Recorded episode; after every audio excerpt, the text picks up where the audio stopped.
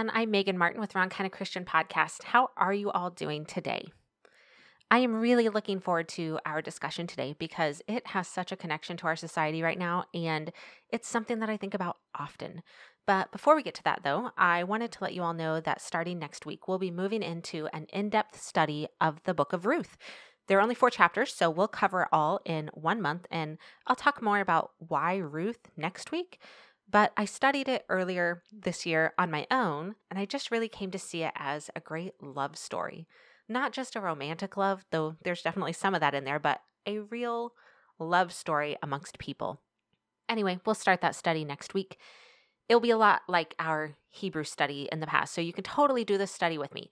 It's easy to listen to if you're listening while commuting because I will read all of the Bible verses as we study, or you can grab your Bible and follow along with me, jotting down some of your thoughts as we study, especially if you're a Bible journaler like I am. Go ahead and hit that follow or subscribe button on whichever podcasting platform you're listening on so you don't miss out on the study as it becomes available each week. And don't forget, if your Apple device has recently updated to 14.5, you may need to go back, follow again, and then change your settings to allow for automatic downloads of all of your favorite podcasts. Okay, so for this week's talk, I know the title sounds like a great thing, doesn't it? When God gives us what we want. I'm not so entirely convinced that that is a good thing, though, and I'll tell you why today. If you follow me on my social media accounts, mostly Facebook or Instagram, you probably know that I've been studying the book of Judges during my Devo time. And man, if there ever seems to be a group of people who just can't figure it out, it's the Israelites, right? But I have to remind myself all the time like, I can't judge them. I mess up all the time too. And, you know, I, I can't judge someone else for messing up too, but I can try to learn from their mistakes. So that's what we're going to do today. So I've been reading and studying, and time after time, God sends them a judge, right? I mean, it's the book of Judges. So we'll talk about what that word really means in just a second. But Israel does well during that judge's life, and then they fail. Wash, rinse, repeat. My whole life, I've thought these judges were people who judged the people of Israel. I kind of had it in my mind that they were like Judge Judy, I guess, sitting up on a bench, you know, listening to two sides of an argument, and then whatever they say goes. And while that is somewhat true, that's not all that there is to these judges. The Hebrew term here is really much broader than like that one singular meaning that I have associated with it it's really more of like a ruler connotation. So when we change our mindset from a judge, a person who makes verdicts, to a judge, a person who rules, then we can get a better understanding of what these judges were really all about here in this book of Judges. So, what do we know about rulers of the past? They were decision makers for sure, right? They were also very involved military leaders often in the thick of the battle with their armies. And why is that so important to know? Well, for many reasons, when you're reading the Old Testament and seeing where these rulers were having, like, quote unquote, failure moments, but specific for this book of Judges, often the judges were raised up out of the people of Israel to help Israel overcome another nation militarily. So when I think of it like this, it really expands my vision of Israel's wash, rinse, repeat history for me. And it ends up looking more like this God takes care of Israel by providing a solid leader, someone that they can follow. And Israel does really well during the life of that leader, but then the leader dies. And Israel begins to have wandering eyes, looking to other nations and wanting what they have because, you know, that life is really pretty and looks pretty sweet. So they turn away from God and they embrace the culture that's surrounding them. God allows another nation to have some say over the Israelites as a way of getting their attention. Israel cries out to God, he hears them, and raises up another judge. The cycle repeats. And with that kind of process in mind, we have just made our way through, you know, very generically, mind you, Judges chapter 1 through 9. But then comes Judges chapter 10. And the beginning of Judges 10 isn't all that different from chapters 1 through 9, but then something new happens. God tells the nation of Israel no. He tells them no. Instead, he tells them, You've been looking to these other gods. Go ahead and turn to them. Let them save you. You know, I actually really hate it when God gives me what I think I want. My decisions are often selfish and self gratifying, thoughtless of like big picture consequences. But let's read what happened with the Israelites. I'm starting here in Judges chapter 10, verses 6 through 14. Again, the Israelites, stop right there, right? Again, the Israelites did evil in the eyes of the Lord. They served the Baals and the Ashtoreths, the gods of Aram, the gods of Sidon, the gods of Moab, the gods of the Ammonites, and the gods of the Philistines. Pause right there. That's a lot of gods, right? Okay, let's continue. And because the Israelites forsook the Lord and no longer served him, he became angry with them. He sold them into the hands of the Philistines and the Ammonites, who that year shattered and crushed them. For 18 years, they oppressed all the Israelites on the east side of the Jordan in Gilead, the land of the Amorites. The Ammonites also crossed the Jordan to fight against Judah, Benjamin, and Ephraim. Israel was in great distress. Then, then the Israelites cried out to the Lord, We have sinned against you, forsaking our God and serving the Baals. And the Lord replied, when the Egyptians, the Amorites, the Ammonites, the Philistines, the Sidonians, the Amalekites, and the Maonites oppressed you, and you cried to me for help, did I not save you from their hands? But you have forsaken me and served other gods, so I will no longer save you. Go and cry out to the gods you have chosen. Let them save you when you are in trouble. These may seem like pretty harsh words. I mean, they, they kind of come across that way, but I think we have to remember that God is a just God. He's not an enabler, and He's not blind to the reasons behind our actions. He knows our true desires more than we do, even. And sometimes when we continuously pursue those desires, even when they're not on target with His will, He will give those to us. And He allows us to go through those things because He can work all things for good. And He knows that by allowing us that time of rebellion, we will see that what we wanted really isn't all that it's cracked up to be, right? So, this idea of wanting what others have so badly that you change who you are at your core, it's not just limited to the Israelites of the Old Testament times and the Christ followers of today. It's pretty much a theme across life. It's kind of what spurs us on as people. And, you know, it's a really good theme across life. We see it in movies all the time, although, you know, the outcome isn't ever focused on God, but just a general sense of accepting who you are in life as I was preparing for this episode today, I, so many movies came to mind 10 Things I Hate About You, Never Been Kissed, A Cinderella Story, Drive Me Crazy. The list can kind of go on and on and on. Some girl or guy is considered quote unquote undesirable for whatever reason and wants so very badly to be one of the popular people. Suddenly, out of nowhere, they're given some bizarre chance to change everything about themselves to become attractive to these popular kids, even changing their personality. They begin to enjoy all that they thought that life would bring. But then there's some eye opening moment, some life experience that makes them realize how much they've given up to make this change. Then comes the regret and the attempt to go back to how things were with no real change, right? But then there's the catch. The old friends say, Oh no, oh no, no, you don't. You abandoned us. You've made your choice. Now you have to go live with that. And then that person has some big grand gesture that shows how authentic they're really being, and those friends eventually welcome them back into the fold, and all is well. And of course, since these movies are targeted for teens, the unpopular person, quote unquote, ends up dating the most popular person that they've had a crush on for the whole time anyway, and, you know, all is well that ends well. So, all right, maybe the Israelites don't follow that script exactly, but you get what I'm saying here, right? Israel wanted what they saw in all the other nations around them. They wanted worldly wealth, they wanted to be desired by others in those nations. They wanted to be considered successful. They wanted to be considered beautiful. But in order to obtain these things, they had to embrace or worship the idols of the world.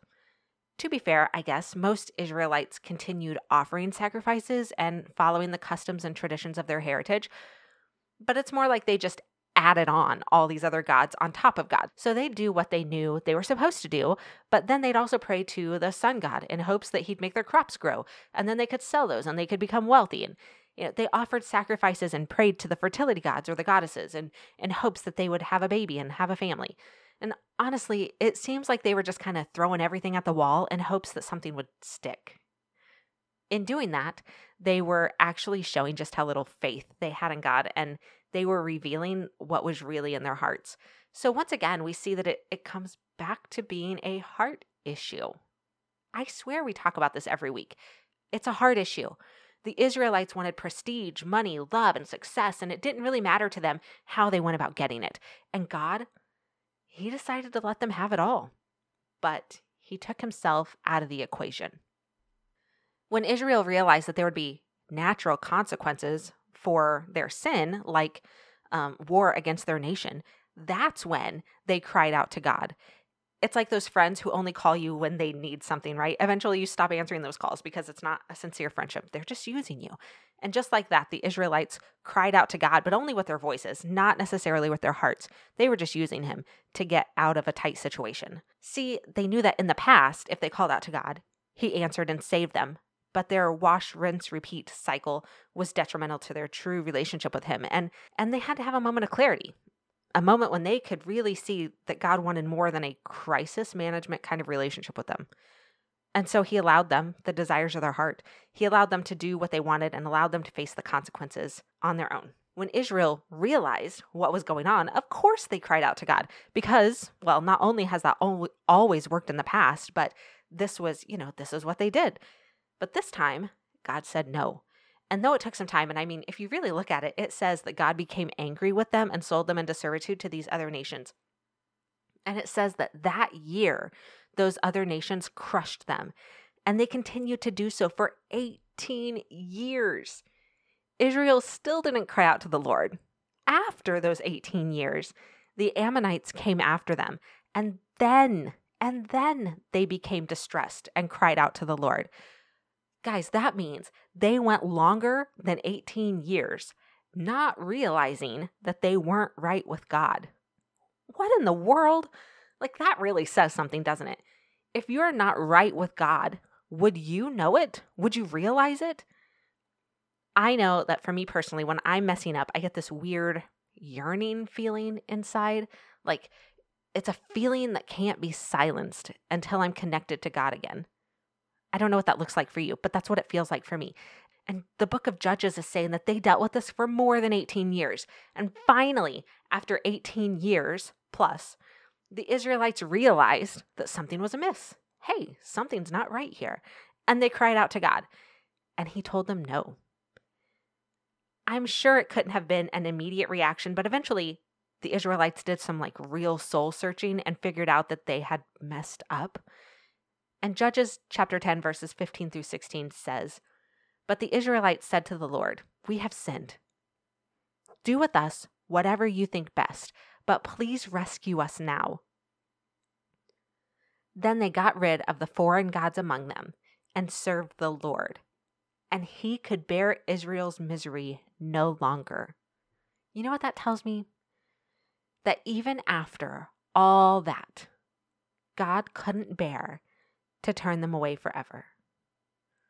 When the Israelites truly came to him with a correct heart, he heard them and he couldn't bear to leave them in their misery.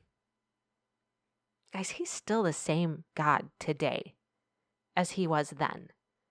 So that means that when we recognize our sin and we come to him with the right heart, he's not going to leave us in our misery.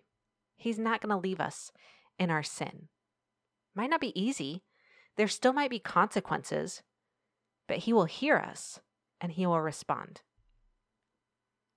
The Israelites recognized their sin and they got rid of all those foreign gods among them and served the Lord. And that was a lot of foreign gods. I mean, we read through that list. They had gods from like every nation around them. And they got rid of all of them and they served the Lord. So something good did come from this experience. It just took some time. And do you know why? Because people are stubborn. Gosh, aren't we though? So stubborn. Earlier in this episode, I said I wanted to talk about this today because I've been thinking about it a lot and how it relates to our world today. Because, you know, honestly, I don't think our foreign gods have changed that much from these Old Testament days. What do people want so badly today? Money, beauty, acceptance, notoriety, success. We've talked about this before, but Remember, none of these things are bad or evil in and of themselves, but often these are the things that overtake our hearts.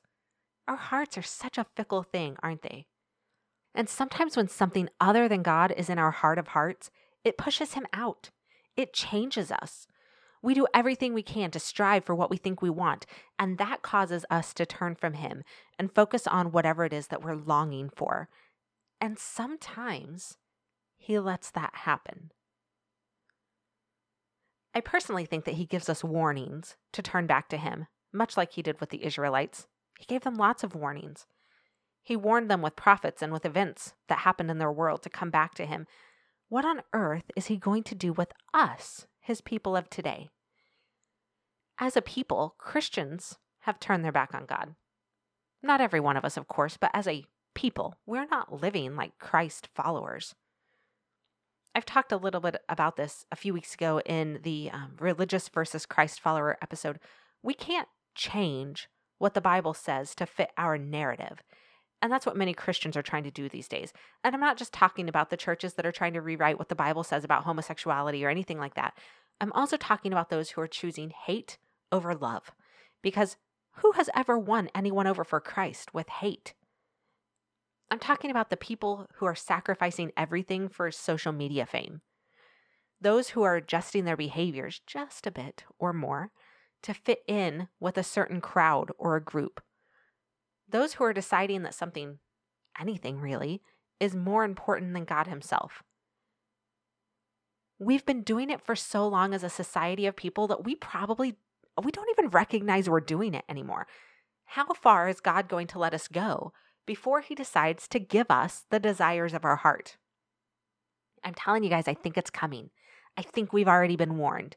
And here's what I see when those warnings come something major happens and there's like a two week revival period where suddenly everyone is all about God again, right? We're going to church, we're raising our Christian flags and we're, you know, connected to our fellow Christians. And then what happens? Wash, rinse, repeat. Doesn't that sound familiar? How long is he going to let it go on? He can't be the just God that he is if he continues to allow us as a church to turn away from him. He doesn't want a crisis management relationship with us either. I'm so thankful for the work of the Holy Spirit in me that tells me when I'm pulling away. That weird yearning feeling I get when I'm taking steps away from God. I'm so thankful for that. And I hope that you all get those strange yearnings too. And I hope that you're listening. I challenge you this week to examine your heart. Examine what lies in your heart. Are, where are you spending your energy, your time, your money. That's what's important to you. Wherever you're spending those things, that is what is important to you, and that's what's in your heart. Is it matching up with what you know of God through His Word? Next week, we'll be starting our Ruth study, and I think you might really be surprised at what all Ruth can teach us, so I hope you'll be joining me on those studies. I'll talk with you all then. Bye.